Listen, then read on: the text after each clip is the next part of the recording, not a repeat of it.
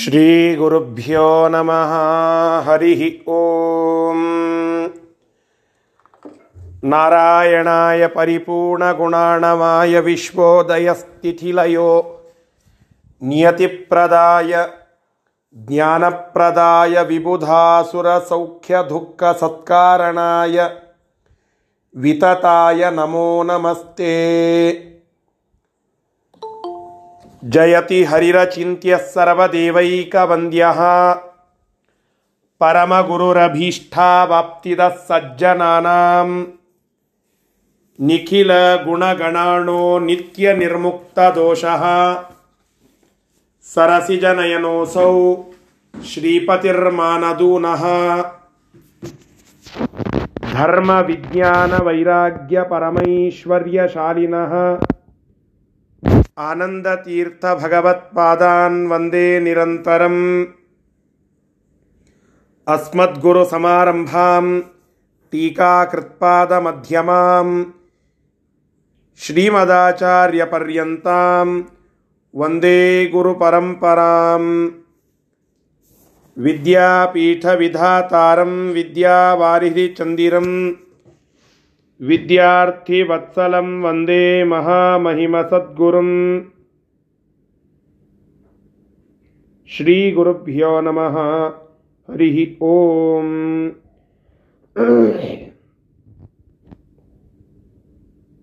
ತಾತ್ಪರ್ಯ ನಿರ್ಣಯದ ಹತ್ತನೇ ಅಧ್ಯಾಯದ ಚಿಂತನ ನಾವೆಲ್ಲ ಮಾಡುತ್ತಾ ಇದ್ದೇವೆ ಹತ್ತನೇ ಅಧ್ಯಾಯದಿಂದ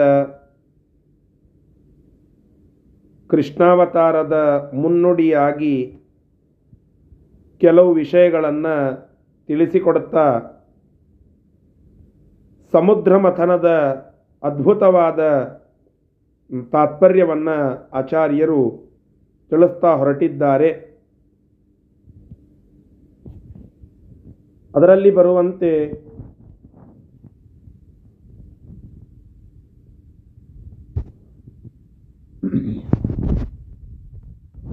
ಭಗವಂತ ಕೂರ್ಮ ರೂಪದಿಂದ ಅವತಾರ ಮಾಡಿದ್ದಾನೆ.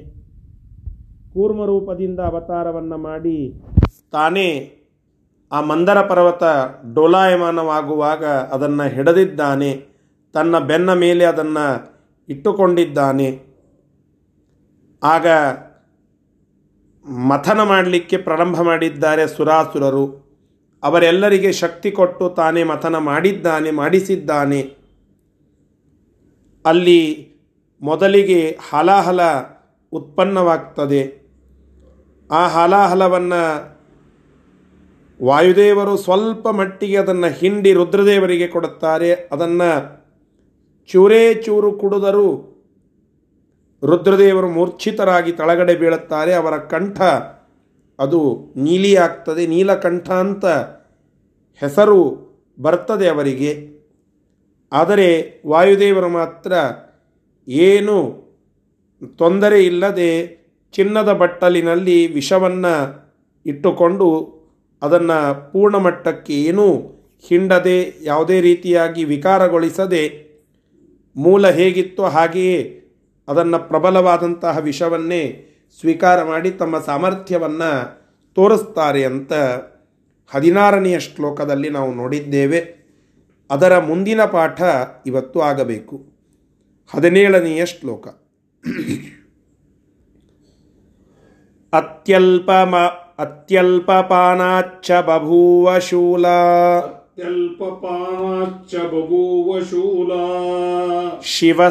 ಶೀರ್ಷ್ಣ್ಯಸ್ಯ ಕರಾವಶಿಷ್ಠಂ ಶಿವಸ್ಯ ಶಿಷ್ಣಶ್ಚ ಕರಾವಶಿಷ್ಟಂ ಅಭೂತ್ಕಲಿಃ ಸರ್ವಜಗತ್ಸು ಪೂರ್ಣಂ ಅಭುತ್ಕಲಿ ಸರ್ವ ಜಗತ್ಸು ಪೂರ್ಣಂ ಪೀತ್ವಾ ವಿಕಾರೋ ನ ಬಭೂವ ವಾಯೋಃ ಪ್ರೀತ್ವಾ ವಿಕಾರೋ ನ ಬಭೂವ ವಾಯೋ ರುದ್ರದೇವರ ಮತ್ತು ವಾಯುದೇವರನ್ನು ಕಂಪ್ಯಾರಿಟಿವ್ ಆಗಿ ಒಂದು ಶ್ಲೋಕದಲ್ಲಿ ತಿಳಿಸಿಕೊಡ್ತಾ ಇದ್ದಾರೆ. ಶಿವ, ಶಿವನಿಗೆ, ರುದ್ರದೇವರಿಗೆ ವಾಯುದೇವರು ಕೊಟ್ಟದ್ದೇ ಅತಿ ಸ್ವಲ್ಪವಾದ ವಿಷ. ಅದು ಅದರ ಪ್ರಾಬಲ್ಯ ಏನಿತ್ತು, ಅದರ ಏನು ಶಕ್ತಿ ಇತ್ತು, ಅದನ್ನೆಲ್ಲ ಕಿತ್ತಾಕಿ, ತೆಗೆದುಹಾಕಿ ಕೊಟ್ಟಿದ್ದಾರೆ. ಆದರೆ ಅಷ್ಟೇ ವಿಷವನ್ನು ಇನ್ನೂ ಉಳಿಸಿದ್ದಾರೆ ಅಂತೆ ರುದ್ರದೇವರು ಅದರೊಳಗೆ. ಅವರಿಗೆ ಕೊಟ್ಟ ಅತಿ ಸ್ವಲ್ಪ ವಿಷದಲ್ಲಿಯೇ ಸ್ವಲ್ಪ ಕುಡಿದು ಸ್ವಲ್ಪ ಉಳಿಸಿದ್ದಾರೆ. ಅಷ್ಟೇ ಸ್ವಲ್ಪ ವಿಷವನ್ನು ತೆಗೆದುಕೊಂಡರೂ ಕಂಠ ನೀಲಿಯಾಯಿತು, ತಲೆನೋವು ಬಂತು, ಮೂರ್ಛೆ ಹೊಂದಿ ತಳಗಡೆ ಬಿದ್ದರು ಹೀಗೆಲ್ಲ ಆಯಿತು. ಇನ್ನೂ ಸ್ವಲ್ಪ ವಿಷ ಉಳಿದಿತ್ತಂತೆ ಅದರೊಳಗೆ. ರುದ್ರದೇವರು ಕುಡಿದು ಬಿಟ್ಟಿರುವ ಸ್ವಲ್ಪ ಶೇಷ ವಿಷ ಅದು ಮುಂದೆ ಕಲಿಯ ಆಕಾರವನ್ನು ತೆಗೆದುಕೊಂಡು ಜಗತ್ತಿನಲ್ಲಿ ವ್ಯಾಪ್ತವಾಯಿತು ಅಂತ ಹೇಳುತ್ತಾರೆ. ಅದರಿಂದ ಏನೇನು ಹುಟ್ಟಿದು ಅಂತ ಮುಂದೆ ಹೇಳುತ್ತಾರೆ. ಅಂತೂ ಅದು ಕಲಿಯ ರೂಪವನ್ನು ತೆಗೆದುಕೊಂಡಂತೆ. ಆದರೆ ಇತ್ತ ಆ ದೊಡ್ಡ ವಿಷದ ಕಲಶ ಏನಿತ್ತು ಅದನ್ನು ವಾಯುದೇವರು ಯಾವ ಪರಿಣಾಮ ಇಲ್ಲದೆ, ಯಾವ ವಿಕಾರ ಇಲ್ಲದೆ ಕುಡಿದಿದ್ದಾರೆ. ವಿಕಾರೋ ನ ಬಭೂವ ವಾಯೋಹೋ. ವಾಯುದೇವರಿಗೆ ಯಾವುದೇ ರೀತಿಯಾದಂತಹ ಕೆಟ್ಟ ವಿಕಾರ, ದುಷ್ಪರಿಣಾಮ, ಅದು ಆಗಲಿಲ್ಲ ಅಂತ ಅದು ರುದ್ರದೇವರ ಕೈಯಲ್ಲಿ ಹೋದಾಗ ಅದನ್ನು ಸ್ವೀಕಾರ ಮಾಡಿದಾಗ ಕಂಠ ನೀಲಿಯಾಯಿತು ನೀಲಕಂಠ ಆದರು. ತಲೆ ಸುತ್ತು ಬಂದು ಬಿದ್ರಂತೆ, ಚಕ್ರ ಬಂದು ಬೀಳೋದಂತೇವಲ್ಲ, ಹಾಗೆ ಬಿದ್ರಂತೆ. ಎಚ್ಚರಗೊಳ್ಳಲಿಕ್ಕಾಗದಂತೆ ಮೂರ್ಛೆ ಹೋದರಂತೆ ಕೊನೆಗೆ ಎಚ್ಚರ ಬಂದಿಂದು ಅದರ ಒಂದು ಉಗ್ರತೆ ಒಳಗಡೆ ಇತ್ತು. ಹೀಗಾಗಿ ತಲೆ ಮೇಲೆ ತಂಪಾಗಲಿ ಅಂತ ಚಂದ್ರನ ಇಟ್ಕೊಂಡ್ರಂತೆ ಅದಕ್ಕೆ ಅವರಿಗೆ ಚಂದ್ರಮೌಳಿ ಅಂತ ಹೆಸರು. ಯಾಕೆ ಚಂದ್ರನ ಇಟ್ಕೊಂಡ್ರು ಅಂತಂದರೆ ಒಳಗಡೆ ಹೋದ ಆ ವಿಷ ಅದು ಸ್ವಲ್ಪ ಶಾಂತಗೊಳ್ಳಲಿ, ಅದು ಸ್ವಲ್ಪ ತಂಪು ಮಾಡಲಿ ಅಂತನ್ನೋದಕ್ಕಾಗಿ ಅಲ್ಲಿ ತಲೆಯ ಮೇಲೆ ಆ ಚಂದ್ರನನ್ನು ಇಟ್ಟುಕೊಂಡಿದ್ದಾರೆ ಅಂತ ಹೇಳುತ್ತಾರೆ. ಚಂದ್ರಮೌಳಿ ಅಂತ ಆ ರುದ್ರದೇವರನ್ನು ನಾವು ಕರಿತೇವೆ. ಚಂದ್ರಚೂಡ, ಚಂದ್ರಮೌಳಿ ಅನ್ನುವ ಹೆಸರು ಅವರಿಗೆ ಬರುತ್ತದೆ. ಹೀಗೆ ಸ್ವಲ್ಪ ವಿಷ ಕುಡಿದು ತಾಳಲಿಕ್ಕಾಗದಂತಹ ರುದ್ರದೇವರು ಒಂದು ಕಡೆಗೆ ಪೂರ್ಣ ವಿಷ ಕುಡಿದು ಸಹಿಸಿಕೊಂಡು ಯಾವುದೇ ವಿಕಾರ ಹೊಂದದಂತಹ ವಾಯುದೇವರು ಮತ್ತೊಂದು ಕಡೆಗೆ. ಯಾರು ಶ್ರೇಷ್ಠರು ಅಂತ ನಾವು ಚಿಂತನೆ ಮಾಡಬೇಕು. ಇದಕ್ಕೆ ಪೂರಕವಾದ ಅಂಶ ಈ ಒಂದು ಶ್ಲೋಕ ಅಂತ ಹೇಳ್ತಾ ಇದ್ದಾರೆ. ಸರಿ, ಇಷ್ಟು ಈ ಶ್ಲೋಕದ ತಾತ್ಪರ್ಯಾಂಶ, ಶಬ್ದಶಃ ಅರ್ಥವನ್ನು ಈಗ ನೋಡೋಣ. ಅತ್ಯಲ್ಪ ಪಾನಾಚ ಅತ್ಯಂತ ಸ್ವಲ್ಪೇ ಸ್ವಲ್ಪ ವಿಷವನ್ನು ಪಾನ ಮಾಡಿದಂತಹ ಶೂಲ ತ್ರಿಶೂಲವನ್ನು ಧಾರಣ ಮಾಡಿದಂತಹ ಆ ಶಿವಸ್ಯ, ಶಿವನಿಗೆ, ರುದ್ರದೇವರಿಗೆ ಶೀರ್ಷ್ಣ್ಯಸ್ಯ ಕರ ಅವಶಿಷ್ಟಂ ಬಭೂವ ಶೀರ್ಷ್ಣ ಅಂತಂದರೆ ತಲೆ. ಆ ತಲೆನೋ ಅವರಿಗೆ ಬಂತಂತೆ. ಮತ್ತು ಶೀರ್ಷ್ಣ್ಯಸ್ಯ ಬಭೂವ ಶೂಲ ಬಭೂವ ಶೂಲ ಅಂತನ್ನೋದಕ್ಕೆ ಇಲ್ಲಿ ತಲೆಶೂಲೆ ಅಂತಂತೇವಲ್ಲ, ಆ ಅರ್ಥ ತೆಗೆದುಕೊಂಡಿದ್ದಾರೆ. ಶೂಲ ಅಂದರೆ ಈ ತ್ರಿಶೂಲ, ಆ ಅರ್ಥ ಅಲ್ಲ. ಶೂಲ ಅಂತನ್ಲಿಕ್ಕೆ ಈ ನೋವು ಅಂತಂತೇವಲ್ಲ, ಆ ಅರ್ಥದಲ್ಲಿ. ಶೀರ್ಷ್ಣ್ಯಸ್ಯ ಶೂಲ ಬಭೂವ ತಲೆಗೆ ನೋವು ಬಂತಂತೆ. ಅಂದರೆ ತಲೆನೋವು ಬಂತು ಅಂತ ಹೇಳಬೇಕಾಗಿದೆ. ಕರಾವಶಿಷ್ಟಂ ಕೈಯಲ್ಲಿ ಒಂದು ಸ್ವಲ್ಪ ಏನು ಉಳಿದಿತ್ತಲ್ಲ, ಅಷ್ಟೇ ಕುಡಿದ್ರೇ ಇಷ್ಟ ಆಗಿತ್ತು. ಇನ್ನೂ ಸ್ವಲ್ಪ ಕರದ ಕೈಯಲ್ಲಿ ಉಳಿದಿತ್ತು. ಆ ಕರಾವಶಿಷ್ಟಂ, ಕೈಯಲ್ಲಿ ಉಳಿದಂತಹದ್ದು ಸರ್ವ ಜಗತ್ಸು, ಇಡಿಯಾದಂತಹ ಎಲ್ಲ ಜಗತ್ತಿನಲ್ಲಿ ಪೂರ್ಣಂ, ಅದೆಲ್ಲ ಕಡೆಗೆ ಹಬ್ಬ ಬಿಡುತ್ತಂತೆ. ಹೆಂಗ? ಕಲಿಹಿ ಅಭೂತ್. ಅದು ಕಲಿಯ ರೂಪವನ್ನು ತೆಗೆದುಕೊಂಡು, ಕಲಿಯಿಂದ ಅಭಿಮನ್ಯಮಾನವಾಗಿ ಶರೀರೂಪವನ್ನು ತೆಗೆದುಕೊಂಡು ಇಡೀ ಜಗತ್ತಿನಲ್ಲಿ ಪೂರ್ಣವಾಗಿ ಹಬ್ಬಿತಂತೆ. ಆದರೆ ಇತ್ತ ವಾಯುದೇವರು ಪೀತ್ವ ಅದನ್ನು ಕುಡಿದರೂ ವಾಯೋಹೋ ವಾಯುದೇವರಿಗೆ ವಿಕಾರ ನ ಬಭೂವ. ದುಷ್ಪರಿಣಾಮ, ವಿಕಾರ ಅನ್ನುವಂಥದ್ದಾಗಲಿಲ್ಲ ಇದು ವಾಯುದೇವರ ಮಹಾತ್ಮ್ಯ ಅಂತ ನಾವಿಲ್ಲಿ ತಿಳಿದುಕೊಳ್ಳಬೇಕು. ಸರಿ, ಇಷ್ಟು ಇಲ್ಲಿಯ ವಿಷಯ. ಮುಂದಿನ ಶ್ಲೋಕ. कले कलेशरीरादभवन्कुनागाः। कलेशरीरादभवन्कुनागाः। सुवृश्चिकाश्वापदया तु धानाः सुवृश्चिकाश्वापदया तु धाना अथ त्वयाब्धौ तु विमथ्यमाने। अथ त्वयाब्धौ तु विमथ्यमाने। सुरा भवत्तामसुरा अवापुः। सुरा भवत् ತಾಮಸುರ ಅವಾಪುಹು.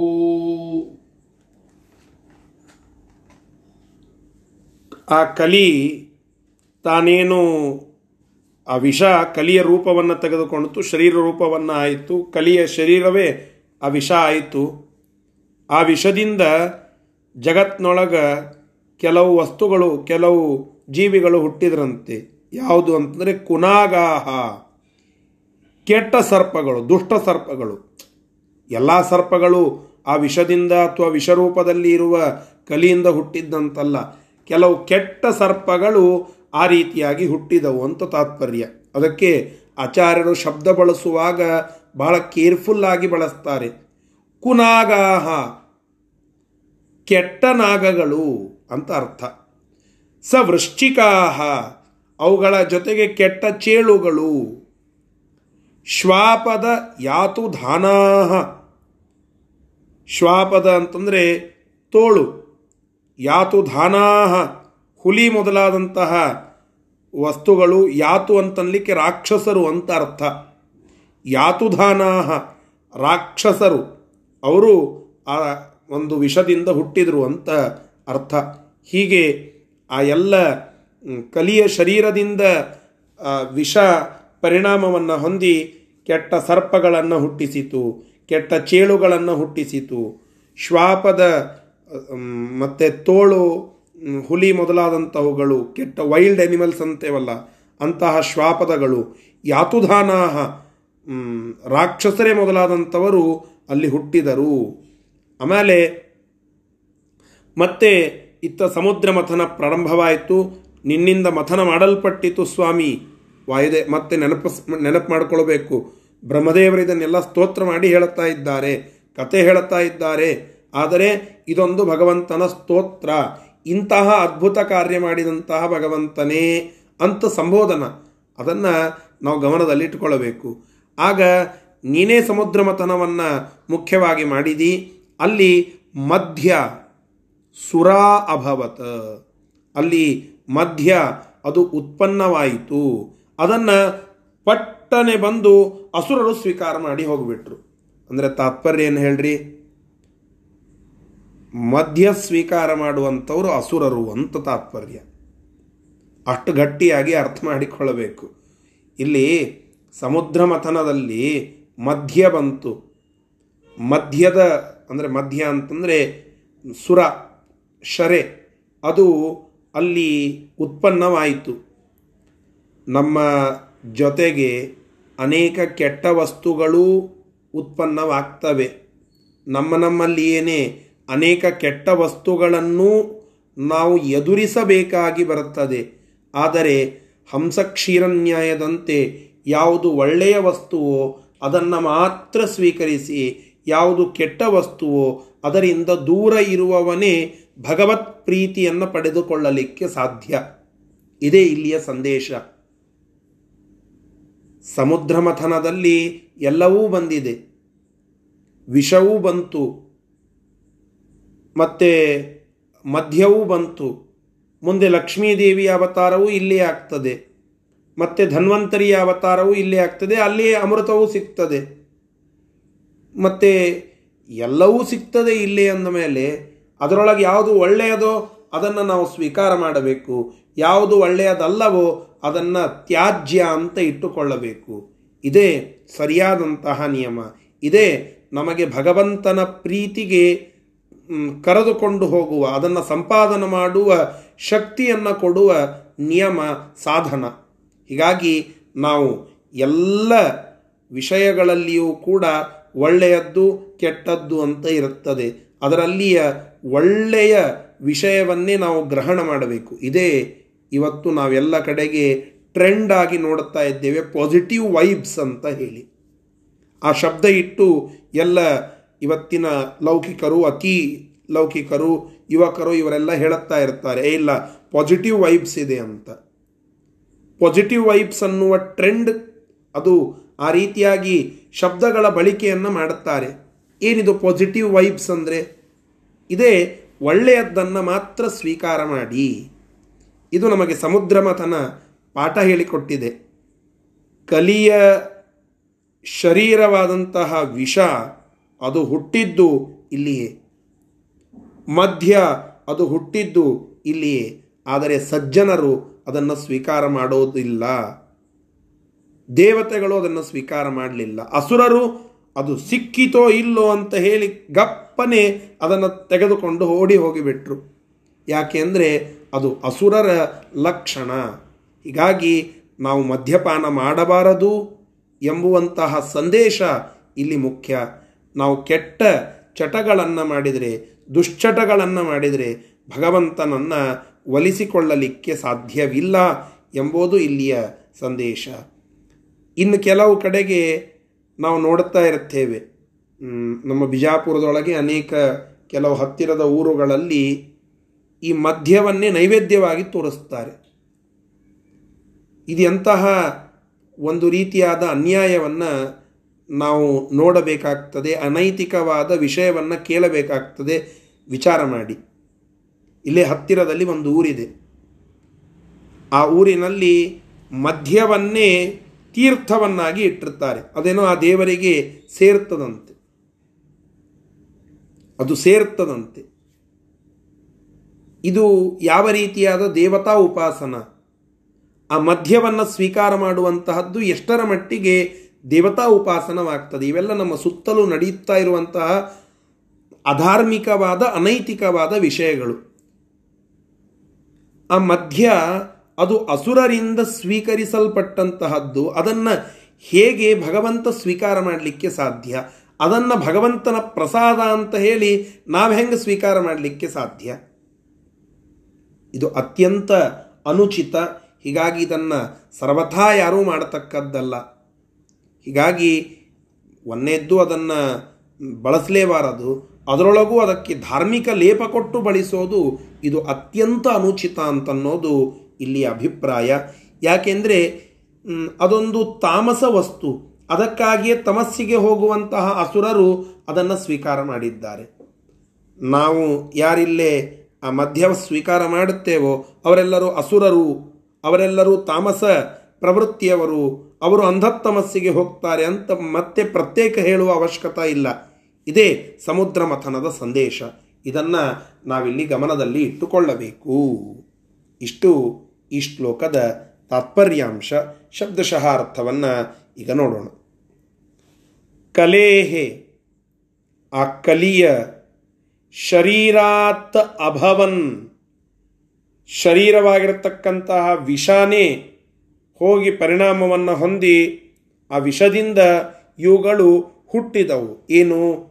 ಕುನಾಗಾಹ, ಕೆಟ್ಟ ಸರ್ಪಗಳು, ಅವುಗಳ ಒಟ್ಟಿಗೆ ಸವೃಶ್ಚಿಕಾಹ ಮತ್ತು ಚೇಳುಗಳು ಶ್ವಾಪದ ಯಾತುಧಾನಾಹ ಮತ್ತು ಅನೇಕ ಚೇಳುಗಳು ಸವೃಶ್ಚಿಕಾಹ ಚೇಳುಗಳು ಶ್ವಾಪದ ತೋಳು, ಹುಲಿ ಮೊದಲಾದಂತಹ ಉಗ್ರ ಪ್ರಾಣಿಗಳು, ಯಾತುಧಾನಾಹ ರಾಕ್ಷಸರೆಲ್ಲ ಅಭವನ್ ಹುಟ್ಟಿದರು.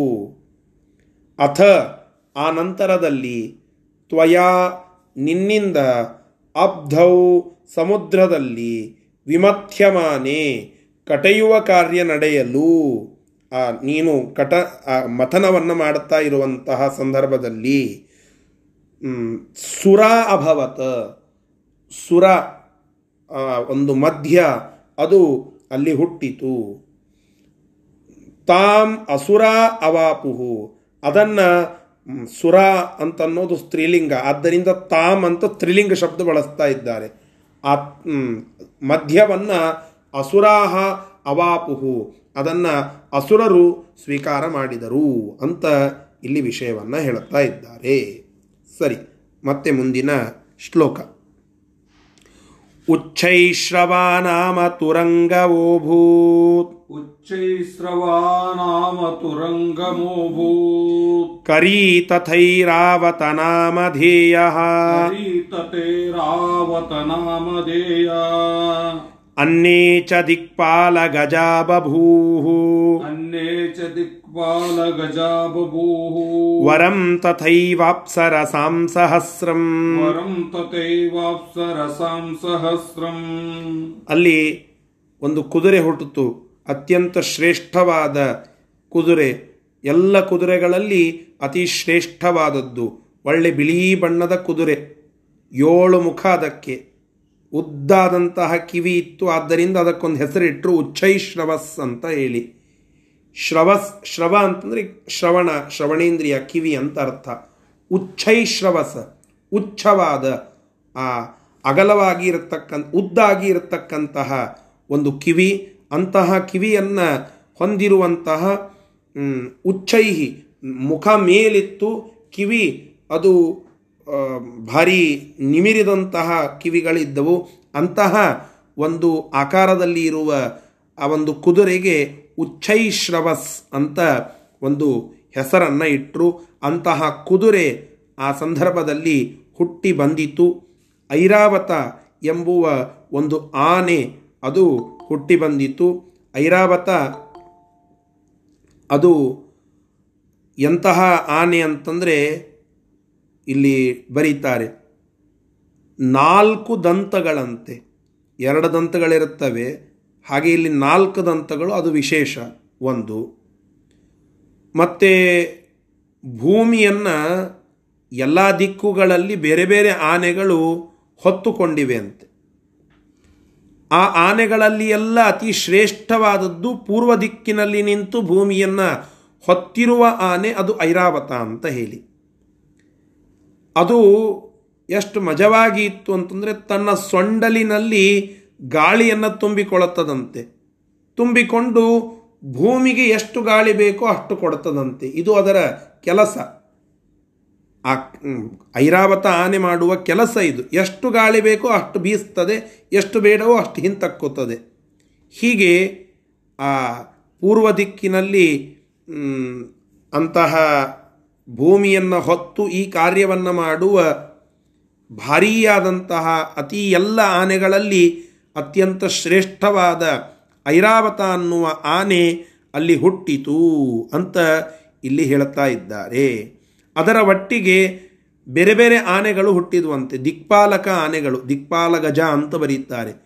ಪುಂಡರೀಕ ಅಂತನ್ನುವ ಆನೆ, ವಾಮನ, ಕುಮುದ, ಅಂಜನ, ಪುಷ್ಪದಂತ, ಸಾರ್ವಭೌಮ, ಸುಪ್ರತೀಕ ಅಂತನ್ನುವ ಒಟ್ಟು ಎಂಟು ಆನೆಗಳು ಆ ಸಮುದ್ರ ಮಥನ ಕಾಲದಲ್ಲಿಯೇನೆ ಹುಟ್ಟಿವೆ. ನಮಗೆ ಪ್ರಸಿದ್ಧವಾಗಿ ಐರಾವತ ಅನ್ನುವ ಆನೆ ಗೊತ್ತು. ಆದರೆ ಆ ಐರಾವತ ಆನೆ ಅದು ಕೇವಲ ಅದು ಒಂದೇ ಹುಟ್ಟಿದ್ದಲ್ಲ, ಅದು ಭಾರಿ ಶ್ರೇಷ್ಠ. ಆದರೆ ಆ ಐರಾವತದ ಒಟ್ಟಿಗೆ ಇಷ್ಟೆಲ್ಲ ಆನೆಯೂ ಕೂಡ, ಆನೆಗಳು ಕೂಡ ಹುಟ್ಟಿವೆ. ಅದೇ ಇಂದ್ರ ಆ ಐರಾವತವನ್ನು ತೆಗೆದುಕೊಂಡು ತನ್ನ ವಾಹನವನ್ನಾಗಿ ಮಾಡಿಕೊಳ್ಳುತ್ತಾನೆ ಅಂತ ನಾವಿಲ್ಲಿ ತಿಳಿದುಕೊಳ್ಳಬೇಕು. ಮತ್ತೆ ಹಿಂದೆ ಇಂದ್ರನಿಗೆ ದುರ್ವಾಸರು ಶಾಪ ಕೊಟ್ಟದ್ದಕ್ಕೆ ಇಷ್ಟೆಲ್ಲ ಆಗಿದೆ. ಆ ಇಂದ್ರ ಐರಾವತದ ಮೇಲೆ ಕುಳಿತುಕೊಂಡಿದ್ದ. ಆಗ ಒಂದು ಮಾಲೆಯನ್ನು ಒಗೆದರು. ಆ ಮಾಲೆಯನ್ನು ಐರಾವತದ ಮೇಲೆ ಇಂದ್ರ ಒಗದ. ಮತ್ತೆ ಆ ಐರಾವತ ಅದನ್ನು ನೆಲಕ್ಕೆ ಒಗೆಯಿತು. ಹೀಗೆಲ್ಲ ಕತೆ ಹೇಳಿ ಅಲ್ಲಿಂದ ಈ ಸಮುದ್ರ ಮಥನದ ಕೆಲಸವೆಲ್ಲ ಪ್ರಾರಂಭವಾಯಿತು ಅಂತ ಹೇಳಿದ್ವಿ. ಈಗ ಮತ್ತೆ ಇಲ್ಲಿ ಈಗ ಹುಟ್ಟಿತು ಐರಾವತ ಅಂತ ಹೇಳ್ತಾ ಇದ್ದೀರಿ. ಇದೇನಿದು ಅಂತ ಕೇಳಿದರೆ ಟಿಪ್ಪಣಿಕಾರರು ಇದನ್ನು ಜೋಡಿಸ್ತಾರೆ. ಅದಕ್ಕೆ ಸಂದೇಶಗಳನ್ನು ಕೊಟ್ಟು ಹೊಂದಾಣಿಕೆ ಮಾಡಿ ಉತ್ತರವನ್ನು ಹೇಳುತ್ತಾರೆ. ಹೌದು, ಐರಾವತ ಅಲ್ಲಿ ಇದ್ದದ್ದು ನಿಜ, ಇಲ್ಲಿ ಹುಟ್ಟಿದ್ದು ನಿಜ. ಇದೇ ಆ ದೇವತೆಗಳ ಒಂದು ಶಕ್ತಿ. ದೇವತೆಗಳು ಅಥವಾ ದೇವ ವಸ್ತುಗಳು ಎಷ್ಟೋ ರೂಪಗಳನ್ನು ತೆಗೆದುಕೊಳ್ಳುತ್ತವೆ, ಎಷ್ಟೋ ಅಂಶಗಳನ್ನು ತೆಗೆದುಕೊಳ್ಳುತ್ತವೆ. ಒಂದೇ ಅಂಶದಿಂದ, ಒಂದೇ ರೂಪದಿಂದ ಹುಟ್ಟಬೇಕು ಅಂತನ್ನುವ ಬೈಂಡಿಂಗ್ ಅವರಿಗೆ ಇಲ್ಲ. ನಾನು ಮನುಷ್ಯ, ನಾನು ಈ ಜನ್ಮದಲ್ಲಿ ಮನುಷ್ಯನಾಗಿ ಹುಟ್ಟಿದ್ದೇನೆ ಈಗ. ನಾನು ಸಾಮಾನ್ಯ ಜೀವಿ, ಇಲ್ಲಿ ಹುಟ್ಟಿದ್ದೇನೆ ಮನುಷ್ಯನಾಗಿ. ಇದೇ ಸಮಯದಲ್ಲಿ ನಾನು ಮತ್ತೊಂದು ರೂಪದಿಂದ ಹುಟ್ಟಲಿಕ್ಕೆ ಸಾಧ್ಯ ಇಲ್ಲ. ಆದರೆ ದೇವತೆಗಳಿಗೆ ಅದು ಸಾಧ್ಯ ಉಂಟು. ಹಾಗೆ ಇಲ್ಲಿಯೂ ಕೂಡ ದೇವತೆಗಳು ಮತ್ತೊಂದು ಬೇರೆ ಬೇರೆ ಅಂಶದಿಂದ ಪ್ರಕಟರಾಗ್ತಾರೆ. ಆ ರೀತಿಯಾಗಿ ಅಲ್ಲಿ ಐರಾವತ ಇತ್ತು, ಮತ್ತೆ ಇಲ್ಲಿ ಪ್ರಕಟಗೊಂಡಿತು. ಇದು ದೇವತೆಗಳ ಲೆಕ್ಕಕ್ಕೆ ಸರಿ ಹೊಂದುತ್ತದೆ ಅಂತ ನಾವು ಅರ್ಥ ಮಾಡಿಕೊಳ್ಳಬೇಕು. ಇದನ್ನು ಗಮನದಲ್ಲಿ ಇಟ್ಟುಕೊಳ್ಳಬೇಕು. ಇದು ಒಂದು ಅಂಶ ಇನ್ನು ಇನ್ನೊಂದು ವಿಷಯವನ್ನು ಹೇಳುತ್ತಾರೆ. ಒಂದೇ ಜಾತಿಯ ಆನೆಗಳು ಅಂತ ಅಲ್ಲ ಬೇರೆ ಬೇರೆ ಜಾತಿಯ ಆನೆಗಳು ಆ ಸಮುದ್ರ ಮಥನದಲ್ಲಿ ಹುಟ್ಟಿವೆ.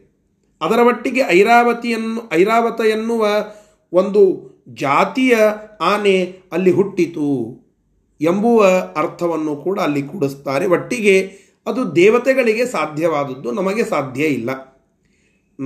ದೇವತೆಗಳು ಹತ್ತಾರು ರೂಪಗಳನ್ನು ಬೇರೆ ಬೇರೆ ಅಂಶದಿಂದ ತೆಗೆದುಕೊಳ್ಳಲಿಕ್ಕೆ ಸಾಧ್ಯ ಉಂಟು. ಆದರೆ ನಮಗೆ ಅದು ಸಾಧ್ಯ ಇಲ್ಲ. ಇದನ್ನು ಗಮನದಲ್ಲಿ ಇಟ್ಟುಕೊಂಡಬೇಕು. ಯಾಕೆಂದರೆ ನಾವು ಹಾಗೆ ಮಾಡಲಿಕ್ಕೆ ಹೋದ್ವಿ ಅಂತಂದರೆ ಅದನ್ನು ನಮಗೆ ನಮಗೆ ಹೊಂದಾಣಿಕೆ ಮಾಡಲಿಕ್ಕೆ ಸಾಧ್ಯ ಇಲ್ಲ. ಆಚಾರ್ಯ ನೀವು ಹಾಗಾದರೆ ಇವತ್ತು ಈ ರೂಪದಿಂದ ಇರ್ರಿ, ಅದೇ ಸಮಯಕ್ಕೆ ಮತ್ತೊಂದು ಕಡೆಗೆ ಮತ್ತೊಂದು ರೂಪದಿಂದ ಇರ್ರಿ ಅಂತಂದರೆ ನಮಗೆ ಸಾಧ್ಯ ಇಲ್ಲ. ಮನುಷ್ಯಗಮ್ಯವಲ್ಲ ಅದು. ಆದರೆ ಆ ದೇವತೆಗಳಿಗೆ ಸಾಧ್ಯವಾಗುವಂತಹದ್ದು ಎಂಬ ವಿಷಯವನ್ನು ಟಿಪ್ಪಣಿಕಾರರು ತಿಳಿಸ್ತಾರೆ. ಹೀಗೆ ಉಚ್ಚೈಶ್ರವಸ್ ಅನ್ನುವ ಕುದುರೆ ಐರಾವತ ಅನ್ನುವ ಆನೆ ಅದರ ಒಟ್ಟಿಗೆ ಎಂಟು ಬೇರೆ ಬೇರೆ ದಿಕ್ಕುಗಳನ್ನು ಪಾಲನ ಮಾಡುವಂತಹ ಆನೆಗಳು. ಹಾಗೆ ಸಹಸ್ರ ಸಹಸ್ರ ಅಪ್ಸರಾಸ್ತ್ರೀಯರು ಹುಟ್ಟಿದರು. ಅಪ್ಸರಾಸ್ತ್ರೀಯರು ಕೂಡ ಎಲ್ಲ ಅಪ್ಸರಾಸ್ತ್ರೀಯರು ಹುಟ್ಟಿದ್ದಾರೆ ಅಂತ ಎಲ್ಲೂ ಇಲ್ಲ. ಯಾವ ಪುರಾಣದಲ್ಲಿಯೂ ಇಲ್ಲ, ಎಲ್ಲಿಯೂ ಇಲ್ಲ. ವಾಯುಪುರಾಣದಲ್ಲಂತೂ ಸ್ಪಷ್ಟವಾಗಿ ಬರೆದಿದ್ದಾರೆ. ಅದರ ಉಲ್ಲೇಖವನ್ನು ಇಲ್ಲಿ ಟಿಪ್ಪಣಿಕಾರರು ಮಾಡಿ ಹೇಳುತ್ತಾರೆ. ವಾಯುಪುರಾಣದಲ್ಲಿ ಅಗ್ದಿ ಸ್ಪಷ್ಟವಾಗಿ ಬರೆದಿದ್ದಾರೆ. ಬ್ರಹ್ಮನ ಮಾನಸ ಪುತ್ರಿಯರು ಆಹೂತ ಅಂತನ್ನುವ ಕುಲದವರಿದ್ದರು ಇನ್ನು ಕೆಲವರು ಊರ್ಜಾ ಅಂತನ್ನುವ ಕುಲದವರು ಅಗ್ನಿಕನ್ಯರು ಅವರಿದ್ದರು ಹೀಗೆ ಇವರೆಲ್ಲರೂ ಸೇರಿಸಿ ಅಪ್ಸರಾಸ್ತ್ರೀಯರಾಗಿ ಹುಟ್ಟುತ್ತಾರಂತೆ. ಅವರಿಗೆ ಅವರವರಲ್ಲಿ ಅದೊಂದು ಜಾತಿ, ಊರ್ಜಾ ಅನ್ನುವ ಜಾತಿ, ಆಹೂತ ಅನ್ನುವ ಜಾತಿ. ಹೀಗೆ ಹದಿನಾಲ್ಕು ಕುಲಗಳು ವಂಶಗಳಿವೆ ಅಂತೆ ಆ ಅಪ್ಸರಾ ಸ್ತ್ರೀಯರಲ್ಲಿಯೇ. ಅಂತಹ ಕುಲದ ಒನ್ ಆ ಹದಿನಾಲ್ಕು ಕುಲಗಳಲ್ಲಿ ಒಂದು ಕುಲ ಅಮೃತ ಅಂತನ್ನುವ ಕುಲ. ಆ ಅಮೃತ ಅಂತನ್ನುವ ಕುಲದ ಅಪ್ಸರಾಸ್ತ್ರೀಯರು ಮಾತ್ರ ಈ ಸಮುದ್ರ ಮತನಕ್ಕೆ ಸಹಸ್ರಾರು ಅಪ್ಸರಾಸ್ತ್ರೀಯರು ಅಲ್ಲಿ ಪ್ರಕಟರಾಗ್ತಾರೆ. ಎಲ್ಲ ಅಪ್ಸರಾಸ್ತ್ರೀಯರಂದರೆ ಎಲ್ಲ ಜಾತಿಯ ಅಪ್ಸರಾಸ್ತ್ರೀಯರಲ್ಲ ಕೇವಲ ಅಮೃತಾಂತನ್ನುವ ಕುಲದ ಅಪ್ಸರಾಸ್ತ್ರೀಯರು ಮಾತ್ರ ಅಲ್ಲಿ ಪ್ರಕಟಗೊಳ್ಳುತ್ತಾರೆ. ಅವರು ಕೆಲವರು ಹೆಂಗಿರ್ತಾರೆ ಅಪ್ಸರಾಸ್ತ್ರೀಯರಲ್ಲಿ ಕೆಲವರು ಸ್ವಾಭಾವಿಕವಾಗಿ ರಾಕ್ಷಸರು. ಅವರು ಔಪಾಧಿಕವಾಗಿ ಅಪ್ಸರಾಸ್ತ್ರೀಯ ರೂಪವನ್ನು ಪಡೆದುಕೊಂಡಿರುತ್ತಾರೆ. ಇನ್ನು ಸ್ವಾಭಾವಿಕವಾಗಿ ಅಪ್ಸರಾಸ್ತ್ರೀಯರು ಔಪಾಧಿಕವಾಗಿ ಯಾವುದೋ ಒಂದು ಕೆಟ್ಟ ರೂಪವನ್ನು ತೆಗೆದುಕೊಳ್ಳುವ ಪ್ರಸಂಗ ಬರುತ್ತಿದೆ. ಹೀಗೆ ಬೇರೆ ಬೇರೆ ರೀತಿಯಿಂದ ಅಪ್ಸರಾತ್ರಿಯರಾಗಿ ಹುಟ್ಟಿರುತ್ತಾರೆ. ಅವರಲ್ಲಿ ಏನೇ ಅಮೃತಾಂತನ್ನುವ ಶ್ರೇಷ್ಠ ಕುಲದ ಅಪ್ಸರಾಸ್ತ್ರೀಯರು ಸ್ವಾಭಾವಿಕವಾಗಿ ಅಪ್ಸರಾಸ್ತ್ರೀಯರು ಅವರು ಇಲ್ಲಿ ಪ್ರಕಟಗೊಳ್ಳುತ್ತಾರೆ. ಇದು ನಾವು ಅರ್ಥ ಮಾಡಿಕೊಳ್ಳಬೇಕು. ಉಚ್ಚೈಶ್ರವಸ್ ಐರಾವತ ಎಂಟು ದಿಕ್ಪಾಲಕ ಆನೆಗಳು, ಸಾವಿರಾರು ಅಪ್ಸರಾಸ್ತ್ರೀಯರು. ಇವರೆಲ್ಲ ಹುಟ್ಟಿದರು ಆ ಸಮುದ್ರ ಮಥನದಲ್ಲಿ. ಇಷ್ಟು ಈ ಶ್ಲೋಕದ ತಾತ್ಪರ್ಯ. ಇದರ ಶಬ್ದಶಃ ಅರ್ಥ ಉಚ್ಚೈಶ್ರವ ನಾಮ ತುರಂಗಂ. ಉಚ್ಚೈಶ್ರವ ಎನ್ನುವಂತಹ ಕುರು, ಕುದುರೆ ಅಭೂತ್ ಹುಟ್ಟಿತು. ಅದನ್ನು ಎಲ್ಲ ಕಡೆಗೆ ಹಚ್ಕೊಳ್ಳಬೇಕು. ತಥೈವ ಅದೇ ರೀತಿಯಾಗಿ ಐರಾವತ ನಾಮಧೇಯ. ಐರಾವತ ಎನ್ನುವ ಹೆಸರನ್ನು ಉಳ್ಳ ಕರಿ. ಕರಿ ಅಂತಂದರೆ ನಾವು ಕರಿ ಬಿಳಿ, ನಮ್ಮ ಕರಿ ಬಿಳಿ ಆದ, ಅದಲ್ಲ. ಕರಿ ಅಂತಂದರೆ ಆಕಳು ಅಲ್ಲ. ಆನೆ ಅಂತ ಅರ್ಥ. ಕರಿ ಅನ್ನೋದಕ್ಕೆ ಆನೆ ಅಂತನ್ನುವ ಅರ್ಥವನ್ನು ಹೇಳುತ್ತಾರೆ. ಅಂತಹ ಕರಿ ಅಭೂತ್, ಆ ಆನೆ ಹುಟ್ಟಿತು. ಅನ್ನೇಚ ಮತ್ತು ಅದೇ ರೀತಿಯಾಗಿ ಬೇರೆ ದಿಕ್ಪಾಲ ಗಜಾಹ ಬಭೂಹು. ದಿಕ್ಕುಗಳನ್ನು ಪಾಲನ ಮಾಡುವ. ಅರ್ಥಾತ್ ಐರಾವತ ಪೂರ್ವ ದಿಕ್ಕಿನಲ್ಲಿ ಭೂಮಿಯನ್ನು ಹೊತ್ತು ನಿಂತ ಒಂದು ಆನೆಯ ರೂಪ, ಆನೆಯ ಜಾತಿ. ಅದರಂತೆ ಪುಂಡರೀಕ, ವಾಮನ, ಕುಮುದ, ಅಂಜನ, ಪುಷ್ಪದಂತ, ಸಾರ್ವಭೌಮ, ಸುಪ್ರತೀಕ ಇಂತಹ ಎಂಟು ಜಾತಿಯ ಆನೆಗಳು ಅಲ್ಲಲ್ಲಿ ಅಲ್ಲಲ್ಲಿ ಎಲ್ಲ ದಿಕ್ಕುಗಳಲ್ಲಿ, ಅಷ್ಟ ದಿಕ್ಕುಗಳಲ್ಲಿ ನಿಂತು ಭೂಮಿಯನ್ನು ಹೊತ್ತು ನಿಂತಿವೆ. ಅವೆಲ್ಲ ಹುಟ್ಟಿದ್ದು ಈ ಸಮುದ್ರ ಮತನ ಸಂದರ್ಭದಲ್ಲಿ ಅಂತ ಹೇಳುತ್ತಾ ಇದ್ದಾರೆ. ತಥೈವ, ಅದೇ ರೀತಿಯಾಗಿ ಸಹಸ್ರಂ, ಸಹಸ್ರಾರು ವರಂ, ಅತ್ಯಂತ ಶ್ರೇಷ್ಠವಾದ ಅಪ್ಸರಸಾಂ ಬಭೂಹು ಅಪ್ಸರಾ ಸ್ತ್ರೀಯರು ಅಲ್ಲಿ ಪ್ರಕಟಗೊಂಡರು ಹುಟ್ಟಿದರು ಅಂತ ತಾತ್ಪರ್ಯವನ್ನು ತಿಳಿಸ್ತಾ ಇದ್ದಾರೆ. ಸರಿ ಮುಂದಿನ ಶ್ಲೋಕ. ತಥಾಯುಧಾನ್ಯಾಭರಣಾನಿ ಚೈವ. ತಥಾಯುಧಾನ್ಯಾಭರಣಾನಿ ಚೈವ. ದಿವೌಕಸಾಂ ಪಾರಿಜಾತಸ್ತ ಪಾರಿಜಾತಸ್ತುರಶ್ಚ दिवौकसां पारिजातास्तरुश्च ತಥೈವ ಸಾಕ್ಷಾತ್ ಸುರಭಿರ್ನಿಶೇಷೋ तथैव साक्षासुरभिर्नितेशो ಬಭೂವ ತತ್ಕೌಸ್ತುಭಲೋಕಸಾರಂ बभूव तत्कौस्तुभलोकसारम् ಅದೇ ರೀತಿಯಾಗಿ ದೇವತೆಗಳ ಆಭರಣಗಳು ಹುಟ್ಟಿದವು ಅಂತ ಹೇಳುತ್ತಾರೆ. ಆಯುಧಗಳು ಹುಟ್ಟಿದವು. ಪಾರಿಜಾತ ವೃಕ್ಷ ಹುಟ್ಟಿತು. ಇವತ್ತೇ ನಾವು ಪಾರಿಜಾತ ಹೂಗಳನ್ನು ಇರಿಸ್ತೇವೆ. ಅವುಗಳು, ಅವುಗಳ ರಿಪ್ರೆಸೆಂಟೇಟಿವ್ಸ್ ನಮ್ಮ ಆ ಪ್ರಾಂತದಲ್ಲಿ ನಾವೇನು ಕಾಣುತ್ತೇವೆ? ಪಾರಿಜಾತ ಹೂಗಳು ಅವುಗಳನ್ನು ಇರಿಸಿದರೆ ಭಗವಂತನಿಗೆ ಅತ್ಯಂತ ಪ್ರೀತಿ ಅಂತ ಹೇಳುತ್ತಾರೆ. ಯಾಕೆ ಅಂತಂದರೆ ಅವು ಇಂದ್ರನ ನಂದನವನದ ಮಂದಾರ ವೃಕ್ಷದ ಆ ವನದಲ್ಲಿ ಇರತಕ್ಕಂತಹ ಪಾರಿಜಾತ ವೃಕ್ಷ, ಅದರಲ್ಲಿ ಬರುವಂತಹ ಹೂಗಳು ಅತ್ಯಂತ ಪವಿತ್ರವಾದದ್ದು. ಆ ಹೂಗಳ ಸಂಕೇತ ಇವು ಕಲಿಯುಗದಲ್ಲಿ, ಈ ಭೂಲೋಕದಲ್ಲಿ ಸಿಗುವ ಆ ಪಾರಿಜಾತ ಹೂವಿಗೆ ಸಮಾನವಾಗಿರತಕ್ಕಂತಹ ಹೂ ಇದು. ಆದ್ದರಿಂದ ಇವುಗಳನ್ನು ಏರಿಸಿದರೆ ಸಾಂಕೇತಿಕವಾಗಿ ಅದೇ ಹೂಗಳು ಅಂತ ತಲೆಯಲ್ಲಿ ಇಟ್ಟುಕೊಂಡು ಏರಿಸಿದರೆ ಭಗವಂತನಿಗೆ ಅಷ್ಟು ಪ್ರೀತಿ. ಯಾಕೆ ಅಂದರೆ ಈ ಕಾರಣಕ್ಕಾಗಿ. ಇವು ಅಲ್ಲಿ ಹುಟ್ಟಿದವು. ಮುಖ್ಯವಾಗಿ ಕಾಮಧೇನು ಹುಟ್ಟಿತು. ಆ ಕಾಮಧೇನು ಅಂತಂದರೆ ಒಂದು ಆಕಳು, ಧೇನು ಅಂದರೆ ಆಕಳು. ಕಾಮಧುಕ್ ಆದಂತಹ ಆಕಳು. ಏನೇನು ಬೇಕೋ ಅದನ್ನೆಲ್ಲವನ್ನು ಕೊಡುವಂತಹ ಆಕಳು. ಆ ಆಕಳಿನ ಹೆಸರು ಸುರಭಿ ಅಂತ ಹೇಳಿ. ಆ ಕಾಮಧೇನು ಆಕಳಿನ ಕರುವಾಗಿ ಮುಂದೆ ನಂದಿನಿ ಅಂತ ಒಂದು ಕಾಮಧೇನು ಹುಟ್ಟುತ್ತದೆ. ಆ ವಸಿಷ್ಠರ ಕೈಯಲ್ಲಿ ವಸಿಷ್ಠರ ಆಶ್ರಮದಲ್ಲಿ ಆ ಕಾಮಧೇನು ಇರುತ್ತದೆ. ಆ ಕಾಮಧೇನುವಿನ ಹೆಸರು ನಂದಿನಿ. ಆದರೆ ಮುಖ್ಯವಾಗಿ ಸಮುದ್ರ ಮಥನ ಸಂದರ್ಭದಲ್ಲಿ ಹುಟ್ಟಿದ ಕಾಮಧೇನುವಿನ ಹೆಸರು ಸುರಭಿ. ಇದು ಮುಖ್ಯ ಕಾಮಧೇನು. ಅದು ಅಮುಖ್ಯ ಕಾಮಧೇನು. ಅಮುಖ್ಯ ಅಂತಂದರೆ ಆ ಮುಖ್ಯ ಕಾಮಧೇನುವಿನ ಸಂತತಿ. ಇದನ್ನು ಗಟ್ಟಿಯಾಗಿ ಅರ್ಥ ಮಾಡಿಕೊಳ್ಳಬೇಕು. ಯಾಕಂದರೆ ಶಾಸ್ತ್ರದಲ್ಲಿ ಅಥವಾ ಪುರಾಣಗಳಲ್ಲಿ ಕಾಮಧೇನುವಿನ ಉಲ್ಲೇಖ ಬರೋದು ಅದು ವಿಶ್ವಾಮಿತ್ರರು ಮತ್ತು ವಸಿಷ್ಠರ ಸಮಾಗಮದ ಸಂದರ್ಭದಲ್ಲಿ ಬಂದಂತಹದ್ದೇ. ಹೀಗಾಗಿ ನಾವು ವಸಿಷ್ಠರ ಆಶ್ರಮದಲ್ಲಿದ್ದಂತಹದ್ದೇ ಕಾಮಧೇನು ಅಂತ ಅಂದುಕೊಳ್ಳುತ್ತೇವೆ. ಹೌದು, ಅದು ಕಾಮಧೇನು, ಅದರಲ್ಲಿ ಸಂಶಯವಿಲ್ಲ. ಆದರೆ ಅದು ಮುಖ್ಯ ಕಾಮಧೇನು ಅಲ್ಲ. ಸಮುದ್ರ ಮತನದಲ್ಲಿ ಹುಟ್ಟಿದ್ದು ಅದರ ತಾಯಿ ಸುರಭಿ ಅಂತ ಹೇಳಿ. ಅಂತಹ ಸುರಭಿ ಎನ್ನುವ ಕಾಮಧೇನು ಅಲ್ಲಿ ಜನಿಸಿತು. ಚಂದ್ರ ಹುಟ್ಟಿದ ಅಂತೆ ಲೋಕದಲ್ಲಿ ಅತ್ಯಂತ ಶ್ರೇಷ್ಠವಾದ ಮಣಿ ಕೌಸ್ತುಭ ಮಣಿ. ಅದು ಅಲ್ಲಿಯೇ ಹುಟ್ಟಿತು. ಹೀಗೆ ಒಂದು ವಸ್ತು ಅಲ್ಲ, ಅನೇಕ ವಸ್ತುಗಳು. ದೇವತೆಗಳಿಗೆಲ್ಲ ಆಧಾರವಾಗಿರತಕ್ಕಂತಹ ಆಯುಧಗಳು ಮತ್ತು ಆಭರಣಗಳು ಇವೆಲ್ಲ ಹುಟ್ಟಿದವು. ಪಾರಿಜಾತ ವೃಕ್ಷ, ಕಾಮಧೇನು, ಸುರಭಿ, ಮತ್ತು ಚಂದ್ರ, ಕೌಸ್ತುಭಮಣಿ ಇವೆಲ್ಲ ಸಮುದ್ರ ಮಥನ ಸಂದರ್ಭಕ್ಕೆ ಹುಟ್ಟಿ ಉತ್ಪನ್ನಗೊಂಡಂತಹ ವಸ್ತುಗಳು ಅಂತ ಹೇಳ್ತಾ ಇದ್ದಾರೆ. ಸರಿ.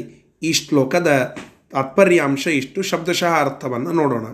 ತಥಾ ಅದೇ ರೀತಿಯಾಗಿ ಆಯುಧಾನಿ ದೇವತೆಗಳ ದಿವೌಕಸಾಂ ಆಯುಧಾನಿ. ದಿವೌಕಸಾಂ ಅಂತಂದರೆ ದೇವತೆಗಳು ಅಂತ ಅರ್ಥ. ಆ ದೇವತೆಗಳ ಆಯುಧಾನಿ, ಆಯುಧಗಳು ಆಭರಣಾನಿ, ಆಭರಣಗಳು ಚ ಮತ್ತು ಪಾರಿಜಾತ ತರುಹು. ಪಾರಿಜಾತ ಎನ್ನುವಂತಹ ವೃಕ್ಷ ಇಷ್ಟು ಅಲ್ಲಿ ಹುಟ್ಟಿದವು. ತಥೈವ ಅದೇ ರೀತಿಯಾಗಿ ಸಾಕ್ಷಾತ್ ಸುರಭಿರ್ನಿಶೇಷವು ಮುಖ್ಯವಾಗಿ ಇರತಕ್ಕಂತಹ ಕಾಮಧೇನು ಸುರಭಿ ಎನ್ನುವಂತಹ ಕಾಮಧೇನು ಅದು ಅಲ್ಲಿ ಹುಟ್ಟಿತು. ನಿಶೇಷ ಬಭೂವ ನಿಶಾ ಈಶಃ ನಿಶೇಷ. ಸುರಭಿ ಅನ್ನುವ ಕಾಮಧೇನು ಮತ್ತು ನಿಶೇಷ ಬಭೂವ. ನಿಶೇಷ ಅಂತಂದರೆ ಏನು? ನಿಶಾ ಅಂತಂದರೆ ರಾತ್ರಿ. ಈಶಾ ಅಂದರೆ ಒಡೆಯ. ನಿಶೇಷ ಅಂತಂದರೆ ರಾತ್ರಿಗೆ ಒಡೆಯ, ರಜನೀಶ ಅಂತ ಕರಿತೇವಲ್ಲ, ಅದು ಚಂದ್ರ. ಆ ನಿಶೇಷ ಚಂದ್ರ ಅಲ್ಲಿ ಜನಿಸಿದ. ಮತ್ತೆ ನೋಡಿ, ಇಲ್ಲಿ ಚಂದ್ರ ಹುಟ್ಟಿದ ಅಂತ ಇದೆ. ವೇದ ಹೇಳುತ್ತದೆ ಮುಖಾದಿಂದ್ರಶ್ಚಾಗ್ನಿಶ್ಚ ಪ್ರಾಣಾದ್ವಾಯುರಜಾಯತ. ಚಂದ್ರ ಚಂದ್ರಮಾ ಚಂದ್ರಮ ಮನಸೋ ಜಾತಃ. ಭಗವಂತನ ಮನಸ್ಸಿನಿಂದ ಚಂದ್ರ ಹುಟ್ಟಿದ ಅಂತ ಬರುತ್ತದೆ.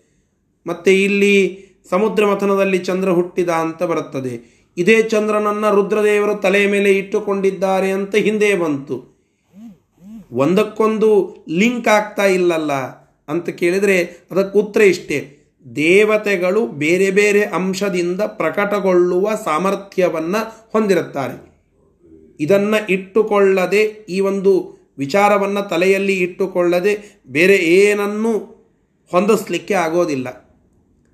ಹಾಗೆ ಅನೇಕ ಬಾರಿ ಬೇರೆ ಬೇರೆ ಕಡೆಗಳಲ್ಲಿ ಚಂದ್ರ ಹುಟ್ಟಿದ್ದು ಬರುತ್ತದೆ ಐರಾವತ ಹುಟ್ಟಿದ್ದು ಬರುತ್ತದೆ ದೇವತೆಗಳ ಆಭರಣ ಇತ್ಯಾದಿಗಳು ಹುಟ್ಟಿದ್ದು ಬರುತ್ತದೆ ಮತ್ತು ಅವುಗಳಿಗೆಲ್ಲ ಹೊಂದಾಣಿಕೆ ಹೇಗೆ ಅಂತ ಕೇಳಿದರೆ ಇಷ್ಟೇ. ದೇವತೆಗಳು ಎಂತಹ ಸಾಮರ್ಥ್ಯ ಹೊಂದಿದ್ದಾರಂತಂದರೆ ತಮ್ಮನ್ನು ತಾವು ಅನೇಕ ಅಂಶಗಳಿಂದ, ಬೇರೆ ಬೇರೆ ರೂಪಗಳಿಂದ ಪ್ರಕಟಗೊಳಿಸುವ ಸಾಮರ್ಥ್ಯವನ್ನು ಹೊಂದಿದ್ದಾರೆ. ಹಾಗೆ ಇಲ್ಲಿ ಪ್ರಕಟಗೊಳಿಸ್ಕೊಳ್ತಾ ಇದ್ದಾರೆ. ಇಷ್ಟು ಅಲ್ಲಿಯ ಸಂದೇಶ. ನಿಶೇಷ ಬಭೂವ, ಚಂದ್ರ ಜನಿಸಿದ, ತತ್ ಕೌಸ್ತುಭಂ ಲೋಕಸಾರಂ, ಲೋಕದಲ್ಲೆಲ್ಲ ಅತ್ಯಂತ ಸಾರಭೂತ ಶ್ರೇಷ್ಠವಾಗಿರತಕ್ಕಂತಹ ಕೌಸ್ತುಭ ಮಣಿ ಅಲ್ಲಿ ಬಭೂವ ಹುಟ್ಟಿತು ಎಂಬುದಾಗಿ ಹೇಳುತ್ತಾ ಇದ್ದಾರೆ. ಸರಿ, ಇದಾದ ಕೂಡಲೇ ಮತ್ತೆ ಏನು ಹುಟ್ಟಿತು ಅಂತ ಕೇಳಿದರೆ ಅತ್ಯಂತ ಪ್ರಮುಖವಾದ ಎರಡು ವಸ್ತುಗಳು ಅಲ್ಲಿ ಪ್ರಕಟಗೊಂಡು, ವಸ್ತು, ವಿಷಯ, ಏನಂತೀರ ಅನ್ನಿ, ಅದೆಲ್ಲ ಅಲ್ಲಿ ಉದ್ಭವವಾಯಿತು. ಅವರ ಮುಖ್ಯ ಟಾರ್ಗೆಟ್ ಏನಾಗಿತ್ತು? ಅದು ಹುಟ್ಟಿತು. ಅವರ ಅವರು ಯಾವುದನ್ನು ಅಪೇಕ್ಷಿಸಿ ಇಷ್ಟೆಲ್ಲ ಮಾಡುತ್ತಾ ಇದ್ರೋ ಅದನ್ನು ಅಲ್ಲಿ ಪಡೀತಾರೆ. ಆ ಪಡೆದ ವಿಷಯ ಇಪ್ಪತ್ತೊಂದನೇ ಶ್ಲೋಕದಲ್ಲಿ ಬರ್ತಾ ಇದೆ. ಅದನ್ನು ಈಗ ನೋಡೋಣ. ಅಥೇಂದಿರಾಯದ್ಯಪಿ ನಿತ್ಯದೇಹ. ಅತೇಂದಿರಾಯದ್ಯಪಿ ನಿತ್ಯದೇಹ. ಬಭೂವ ತತ್ರಾಪರಯಾ ಸ್ವತನ್ವಾ ಬಭೂವ ತತ್ರ ಪರಯಾ ಸ್ವತನ್ವಾ. ತಥೋ ಭವಾನ್ ದಕ್ಷಿಣ ಬಾಹುನಾ ಸುಧಾ. ತತೋ ಭವಾನ್ ದಕ್ಷಿಣ ಬಾಹುನಾ ಸುಧಾ. ಕಮಂಡಲುಂ ಕಲಶಂ ಚಾಪರೇಣ.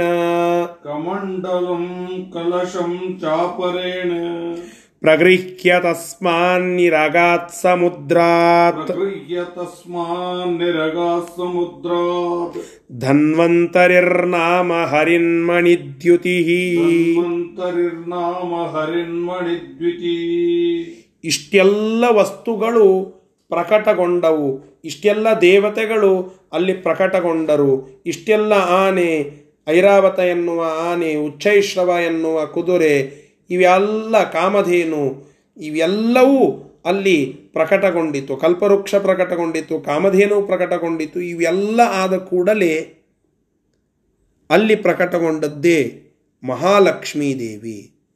ಇಲ್ಲಿಯೂ ಅದೇ ಪ್ರಶ್ನೆ. ಮಹಾಲಕ್ಷ್ಮೀ ದೇವಿ ಅಕ್ಷರಳು ಮತ್ತು ನಿತ್ಯಳು ಅಂತ ಇದೆ. ಮತ್ತು ನಿತ್ಯಳಾದಂಥವಳು ಹುಟ್ಟಿದಳು ಅಂತ ಹೇಳಲಿಕ್ಕೆ ಹೇಗೆ ಸಾಧ್ಯ? ಪ್ರಕಟಗೊಂಡಳು ಅಂತ ಮಾತ್ರ ಹೇಳಬೇಕು.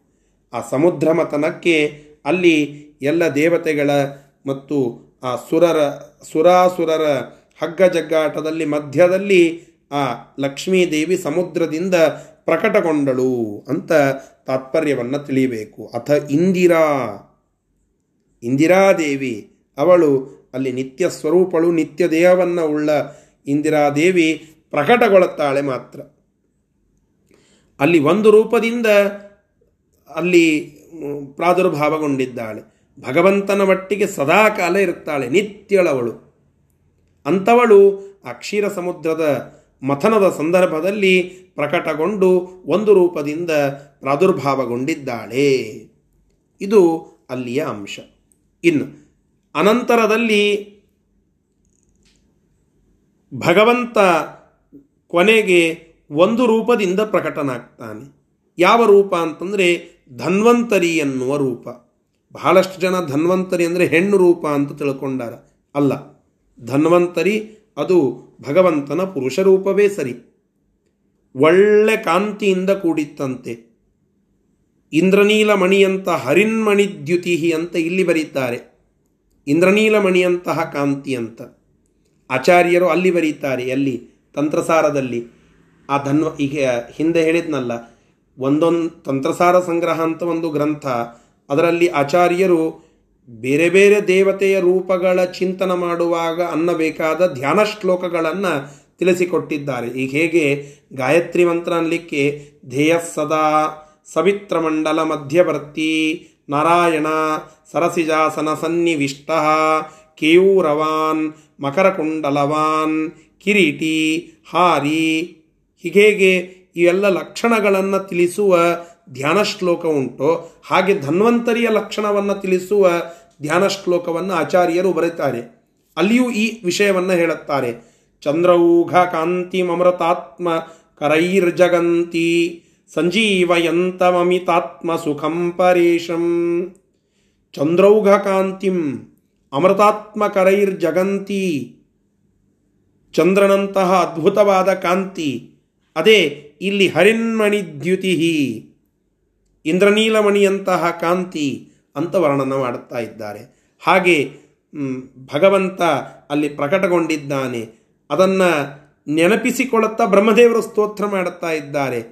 ತಥೋ ಭವಾನ್ ದಕ್ಷಿಣ ಬಾಹುನ ಸುಧಾ ಕಮಂಡಲುಂ ಕಲಶಂ ಚ ಅಪರೇಣ.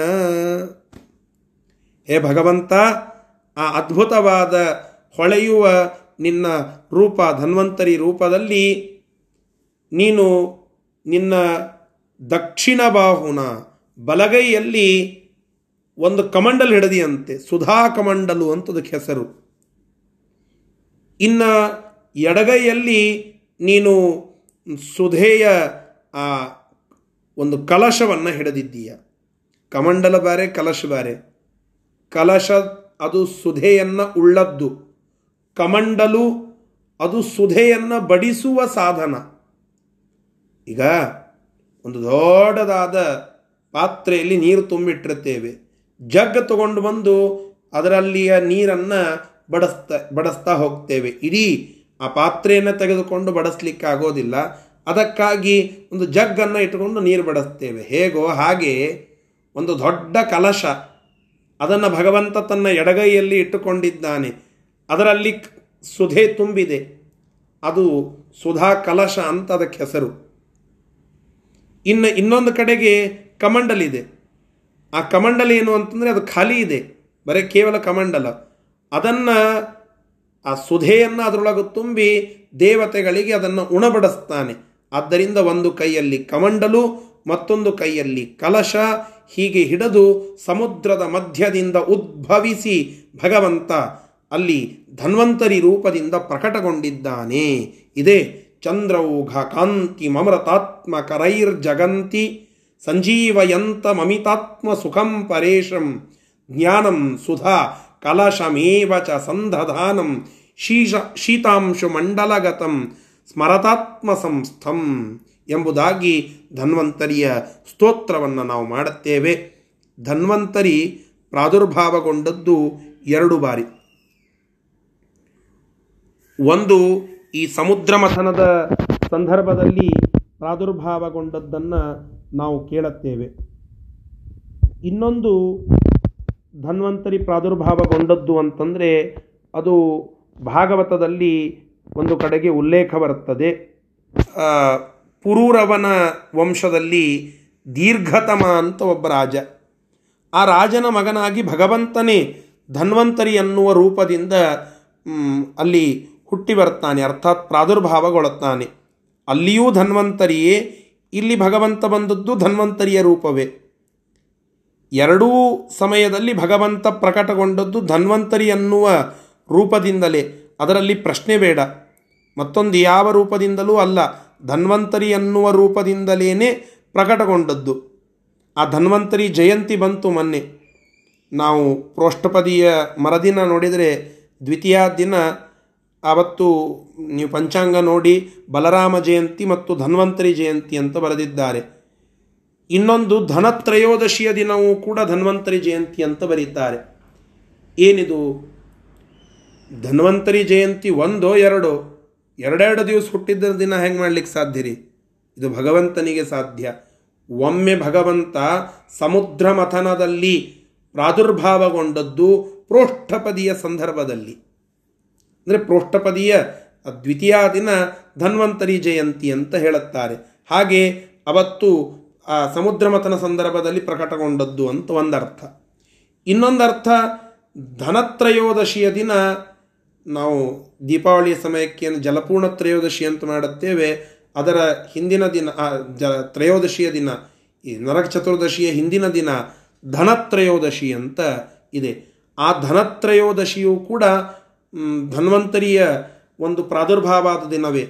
ಆದರೆ ಅಲ್ಲಿ ಪ್ರಾದುರ್ಭಾವಗೊಂಡದ್ದು ದೀರ್ಘತಮ ಎನ್ನುವ ರಾಜನ ಮಗನಾಗಿ ಭಗವಂತ ಪ್ರಾದುರ್ಭಾವಗೊಂಡಿದ್ದಾನೆ. ಇಲ್ಲಿ ಪ್ರಾದುರ್ಭಾವಗೊಂಡದ್ದು ಸಮುದ್ರ ಮಥನ ಸಮಯಕ್ಕೆ. ಹೀಗೆ ಪ್ರತ್ಯೇಕವಾಗಿ ಧನ್ವಂತರಿ ಜಯಂತಿಯ ವಿಷಯವನ್ನು ಅರ್ಥ ಮಾಡಿಕೊಳ್ಳಬೇಕು. ಇದು ಒಂದು. ಇನ್ನು ಎರಡೂ ರೂಪದಿಂದಲೂ ಕೂಡ ಆಯುರ್ವೇದವನ್ನು ಪ್ರವರ್ತನ ಮಾಡಿದ್ದಾನೆ ಅಂತ ಶಾಸ್ತ್ರ ಹೇಳುತ್ತದೆ. ಸಮುದ್ರಮತನ ಸಂದರ್ಭಕ್ಕೆ ಬಂದಂತಹ ಆ ಧನ್ವಂತರಿಯೂ ಆಯುರ್ವೇದವನ್ನು ಪ್ರವರ್ತನ ಮಾಡಿದಂತಹ ಭಗವದ್ರೂಪವೇ. ದೀರ್ಘತಮನ ಮಗನಾಗಿ ಬಂದಂತಹ ಧನ್ವಂತರಿಯ ರೂಪವು ಆಯುರ್ವೇದವನ್ನು ಪ್ರವರ್ತನ ಮಾಡಿ ಜಗತ್ತಿಗೆ ತಿಳಿಸಿದಂತಹ ರೂಪವೇ. ಹೀಗೆ ಭಗವಂತ ವಿಶಿಷ್ಟವಾಗಿ ಒಂದೇ ಹೆಸರಿನಿಂದ ಎರಡು ಬಾರಿ ಪ್ರಕಟಗೊಂಡು ಆಯುರ್ವೇದವನ್ನು ಪ್ರವರ್ತನ ಮಾಡಿದ್ದಾನೆ. ಆದರೆ ಜಗತ್ತಿನ ಎಲ್ಲ ಕಡೆಗೆ ಇವತ್ತು ಪ್ರಸಿದ್ಧವಾಗಿ ಪ್ರಸಿದ್ಧವಾಗಿ ಆ ಧನತ್ರಯೋದಶಿಯ ದಿನ ಆಯುರ್ವೇದ ದಿನ ಅಂತ ಆಚರಣೆ ಮಾಡುವಂತಹ ಪದ್ಧತಿ ಅದು ಇವತ್ತು ಲೌಕಿಕವಾಗಿ ಬಂದದ್ದನ್ನು ನೋಡುತ್ತೇವೆ. ಅಂತೂ ಆಯುರ್ವೇದವನ್ನು ಪ್ರವರ್ತನ ಮಾಡಿದಂತಹ ಭಗವದ್ರೂಪ ಧನ್ವಂತರಿ ಅದು ಎರಡು ಬಾರಿ ಪ್ರಕಟಗೊಂಡಿದೆ. ಇಲ್ಲಿ ಅದು ಪ್ರಕಟಗೊಂಡದ್ದು ಈ ಭಾದ್ರಪದ ಕೃಷ್ಣ, ಭಾದ್ರಪದ ಶುಕ್ಲ ದ್ವಿತೀಯಾದ ದಿನ ಏನು ನಾವು ಧನ್ವಂತರಿ ಜಯಂತಿ ಅಂತ ನೋಡುತ್ತೇವೆ. ಅವತ್ತಿನ ದಿನ ಅಂತ ಇಲ್ಲಿ ಅರ್ಥ ಮಾಡಿಕೊಳ್ಳಬೇಕು. ಇಷ್ಟು ಈ ಶ್ಲೋಕದ ಒಂದು ಭಾವನೆ. ಇದರ ಶಬ್ದಶಃ ಅರ್ಥವನ್ನು ನೋಡಿ ಇವತ್ತಿನ ಪಾಠವನ್ನು ಮುಕ್ತಾಯಗೊಳಿಸೋಣ. ಇಂತಹ ಆ ಸಮುದ್ರ ಕಲಶವನ್ನು ತೆಗೆದುಕೊಂಡು ಬಂದ ಧನ್ವಂತರಿ ಆ ರೂಪದ ವರ್ಣನ ಇಷ್ಟರವರೆಗೆ ಆಯಿತು. ಆ ಸಮುದ್ರ ಕಲಶವನ್ನು ಯಾರು ಪಡೆದುಕೊಳ್ಳುತ್ತಾರೆ? ಸುರರೋ, ಅಸುರರೋ? ಅವರಿಬ್ಬರ ಮಧ್ಯದಲ್ಲಿ ಒಂದು ಕಾಂಪಿಟೇಷನ್ ಯಾರು ಪಡೆದುಕೊಳ್ಳುತ್ತಾರೆ?